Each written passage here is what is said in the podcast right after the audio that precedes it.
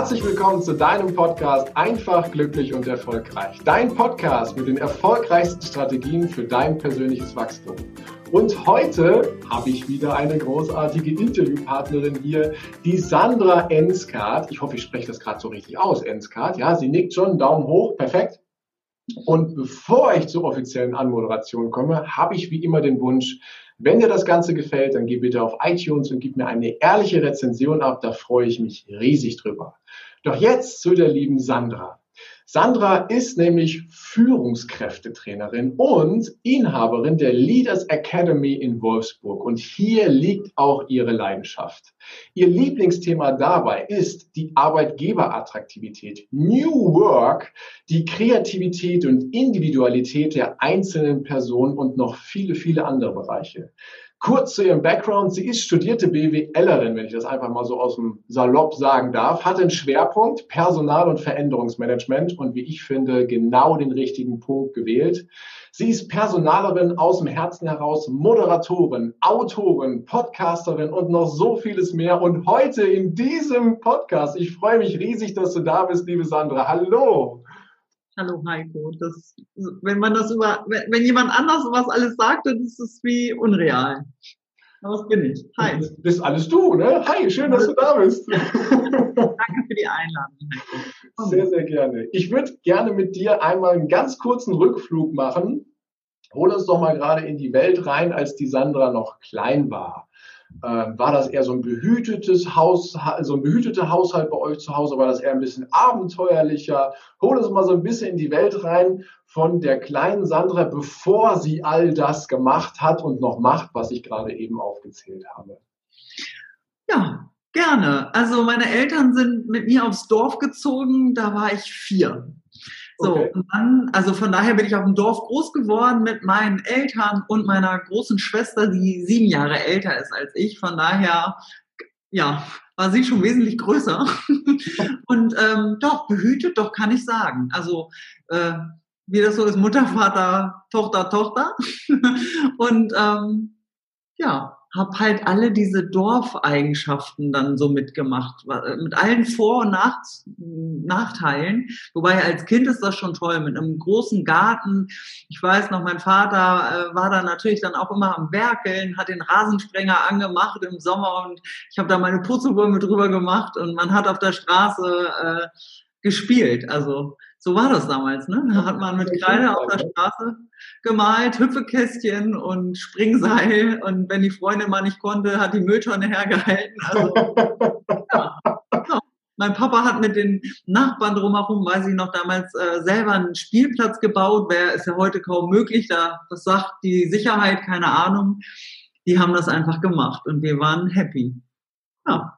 Wunderschön. Kann ich mich auch dran erinnern, ich bin im, äh, im vorletzten Haus einer Sackgasse aufge, aufgewachsen. Also äh, was willst da konnte man Hüpfekästchen spielen. Da kannst du überall Hüpfekästchen und das ganze andere spielen. Also von daher äh, ganz, ganz schön. Kann ich mich gut reinfühlen.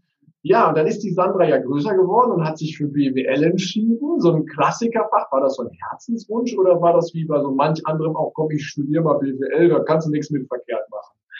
Äh, tatsächlich äh, kamen dazwischen noch zwölf Jahre Volkswagen. Ich habe sehr spät ah. studiert. Ich hatte eine schwere, harte Pubertät. Ich hatte andere Dinge im Kopf als Schule und Studieren.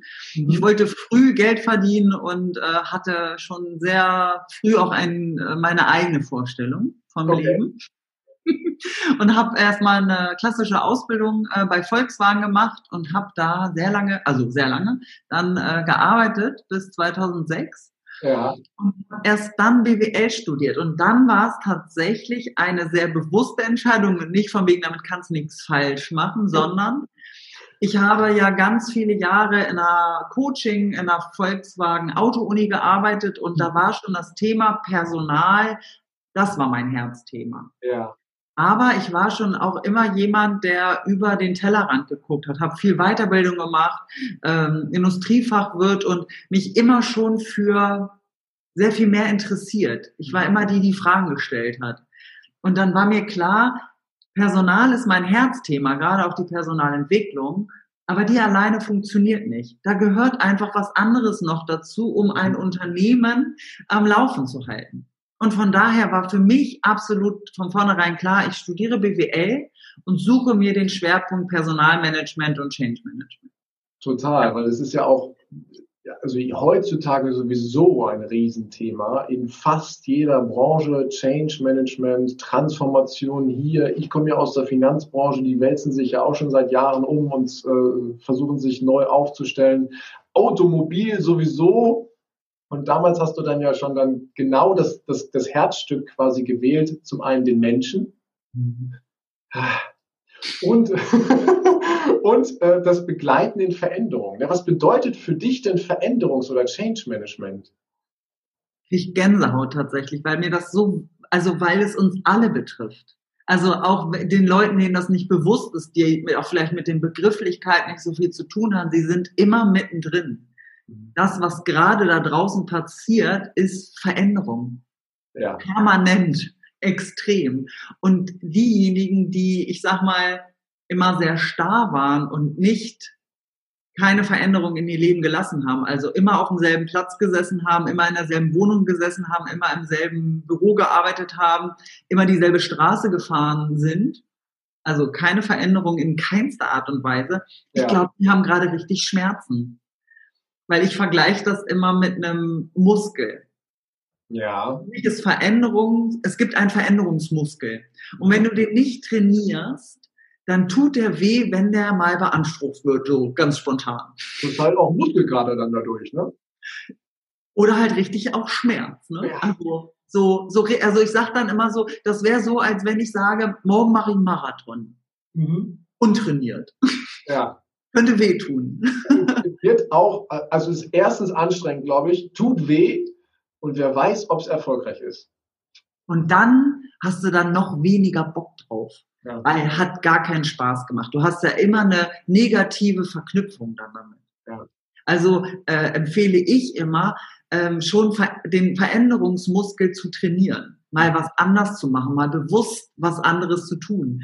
Ähm, genau, da dann einfach ein bisschen flexibler zu sein, dass wenn mal eine Veränderung von außen kommt, dass das nicht so dolle wehtut. Dass das manchmal zwar ah, sagt, ach, finde ich jetzt nicht toll, aber kann ich handeln. Mhm. Jetzt bist du ja jemand, die sagt, Veränderung ist, äh, ist trainierbar, der Muskel ist gut. Wenn der Muskel jetzt noch nicht so ausgeprägt ist, liebe Sandra, dann gibt es einen guten Tipp, womit du einfach mal anfangen kannst. Also, also ich meine, das, was du beschrieben hast, von wegen immer der gleiche Weg, die gleiche Stadt, wo du wohnst, das ist ja auch Sicherheit und Gewohnheit und Komfort. Oder manche nennen das ja auch Komfortzone.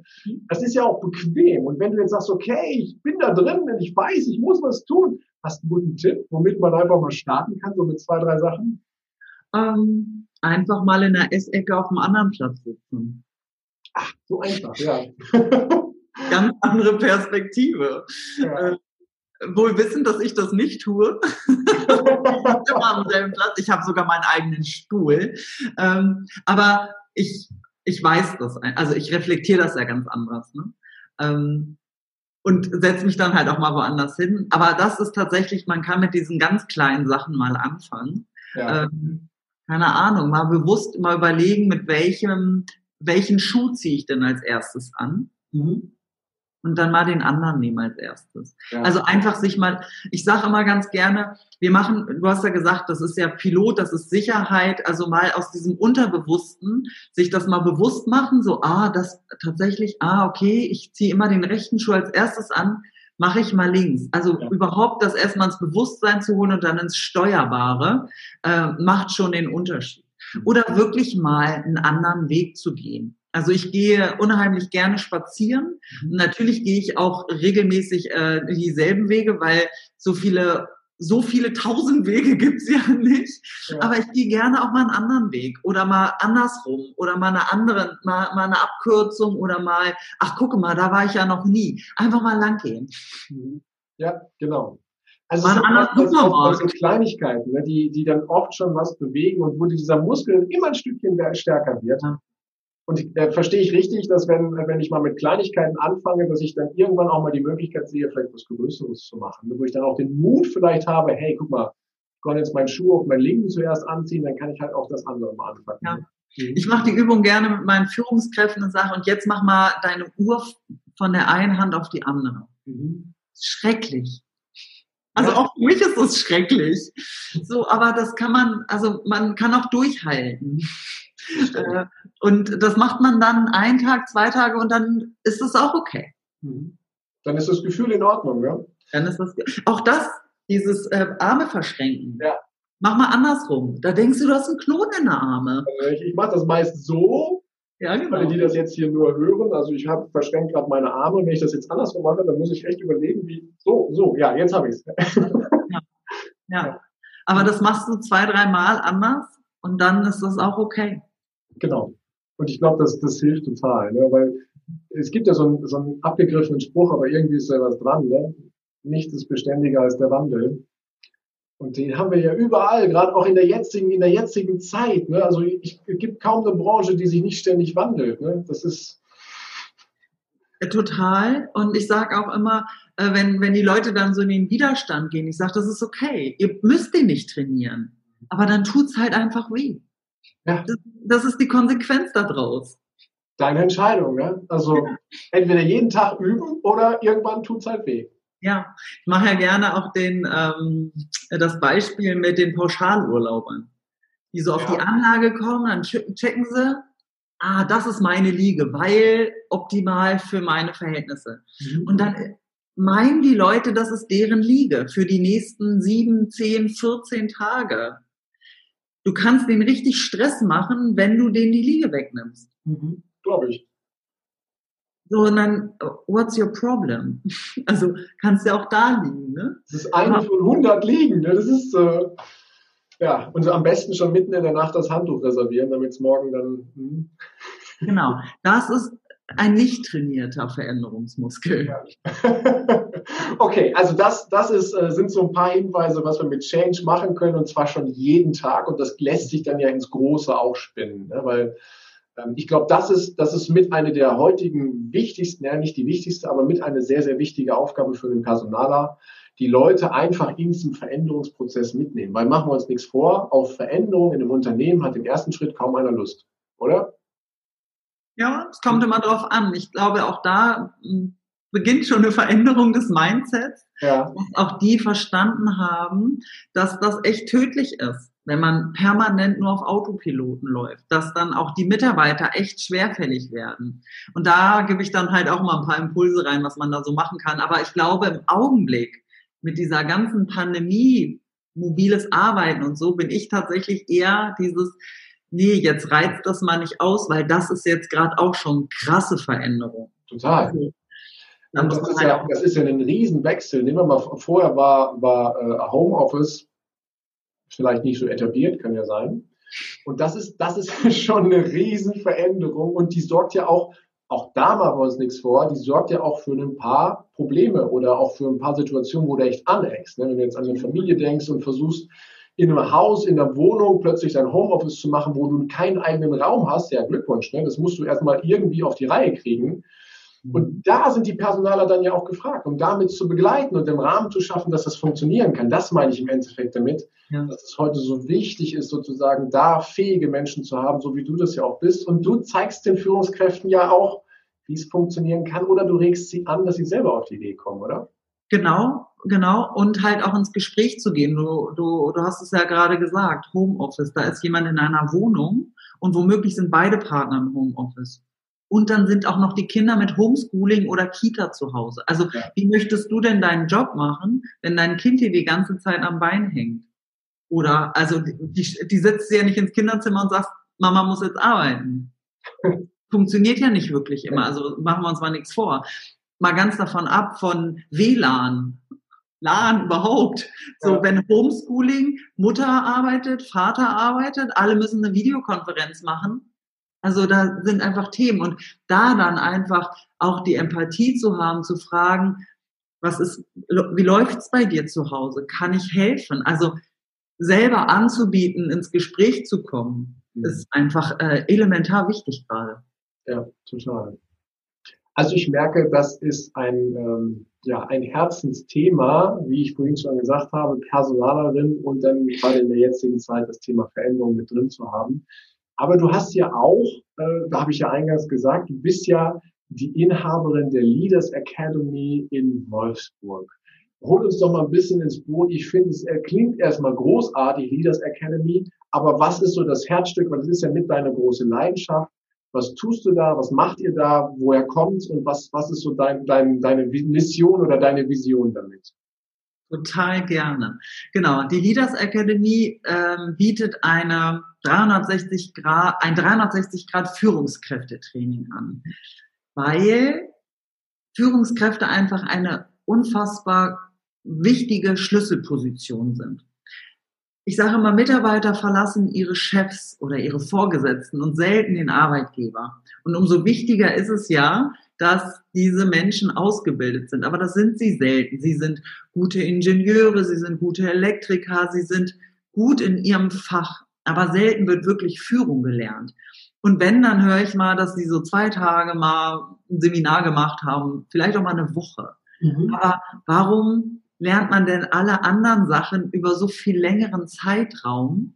Weil wir ja alles nicht in kürzester Zeit einfach reinkriegen, sondern gerade Führung ist ja extrem viel Praxis. Also ein Buch lesen ist das eine, das umzusetzen ist das andere. Ja. Und von daher haben wir gesagt, wir machen eine Ausbildung über ein Jahr mhm. und mit einer Präsenz von einem halben Tag im Monat. Mhm. Wir haben ja im Eingangsgespräch auch von Zeit gesprochen. Zeit ist immer ein riesiger Faktor, der nicht vorhanden ist, gerade bei Führungskräften. Ja. Sodass wir sagen, halber Tag im Monat ist machbar. Und dann haben sie auch die Zeit, einfach die Dinge, die sie da gelernt haben, in die Umsetzung zu bekommen. Weil wir brauchen nicht noch irgendwie eine wahnsinnige Theorie oder sonst was, sondern ich möchte den Leuten wirklich helfen, dann ins Büro zu gehen oder in die Werte oder wie auch immer und dann wirklich damit in die Umsetzung zu gehen. Wirklich die PS auf die Straße zu bekommen. Und dann halt 360 Grad so ein Gesamtpaket, weil wir sind alle unterschiedlich und es ist vielfältig. Menschen sind vielfältig. Äh, da überhaupt ein Gefühl zu bekommen, ich sage mal, wie so ein leerer Koffer, den man vollpackt mit lauter Werkzeugen wo man dann situativ mal reinkommt und sagt, ah, das ist jetzt wohl mal das Beste. Mhm. Und auch da wohl wissend, dass wir nie perfekt werden können. Nicht als Mensch und nicht als Führungskraft und nicht im Umgang miteinander, sondern einfach jeden Tag ein bisschen besser. Wieder lernen, wie kann ich es besser machen und im Austausch mit anderen Führungskräften zu sein, hilft häufig auch äh, sehr, äh, weil man dann häufig, also höre ich von meinen Teilnehmern so dieses, oh Gott, ich bin nicht alleine. Tja, die Probleme, die Herausforderungen sind meistens ähnlich. Ja, ja. Genau. Dann, so, schön, was du, was du da sagst. Denn, äh, wie du gerade eingangs gesagt hast, die Mitarbeiter gehen nicht wegen, weil sie das Unternehmen verlassen wollen, sondern in ganz, in ganz hohem Prozentsatz gehen sie, weil sie mit der direkten Führungskraft nicht zurechtkommen. Und wie du auch sagst, den Beruf der Führungskraft, den kannst du ja nicht erlernen. Da gibt's ja kein du gehst zum Berufsinformationszentrum und da steht dann, du wirst jetzt Führungskraft oder so. Das, das lernst du ja nicht. Wie du sagst, das ist ja, es ist ja genau das. Und dann werden super gute Leute, werden in die Führungskraft reingebracht, sind dann Führungskraft und wissen gar nicht, wie sie es machen sollen. Und ähm, das ist toll, dass ihr dann einen Rahmen bietet, dass die Leute sich da untereinander austauschen können und einfach ja dann äh, wirklich auch ins, ins Handeln gebracht werden, weil ich glaube, auch Wissen, an daran liegt's nicht. Ne? Also ich glaube, die Techniken und wie das alles heißt, was du machen kannst und so, das kannst du lesen, aber es geht um die Umsetzung. Ne? Und ich finde es auch einfach so traurig, diese Menschen werden ja irgendwie auch allein gelassen. Also ich behaupte, keiner ist ja schlecht oder gerne ein schlechter Chef oder unter ihr, unter seinen ähm, Möglichkeiten, aber man lässt die einfach da auch so ein bisschen hängen. Mhm. Weil, nur weil du gut in deinem Job warst, wie du ja gesagt hast, man ja nicht gleich eine gute Führungskraft, weil das hat man nicht gelernt. Ja. So, mal ganz davon ab, reißen die den besten Mitarbeiter raus und machen ihn zur Führungskraft. Mhm. Also es ist doppelt schade. Und äh, genau, da helfe ich einfach. Und die machen da dann auch, also es sind ja gar nicht so die riesigen Dinge, sondern die brauchen einfach nur ein paar Sachen an der Hand. Manches macht, also vieles machen die auch schon sehr richtig. Mhm. Das sind ja dann schon mehrere Dinge, die wo sie, wo sie darauf aufbauen, wo sie nochmal eine Reflexion bekommen. Wir machen wirklich ganz viel Reflexionsarbeit, ganz viel aus dem Unterbewussten ins Bewusstsein zu holen, mhm. damit sie es besser steuern können. Und was elementar auch wichtig ist, dass sie nicht meinen, jeder Mitarbeiter, also dieses, ich muss sie alle gleich behandeln. Um Gottes Willen, nein.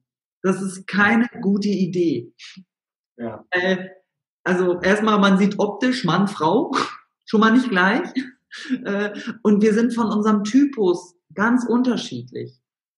Also das hat nichts mit Gleichberechtigung zu tun. Also es tut einem dann nicht gut, äh, wenn man wenn man die Leute alle gleich behandelt. Das motiviert mich. Das war der erste Teil des Interviews. Vielen Dank, dass du dir bis hierhin die Zeit genommen hast. Und gleich geht es weiter. Ich wünsche dir viel Spaß mit dem zweiten Teil.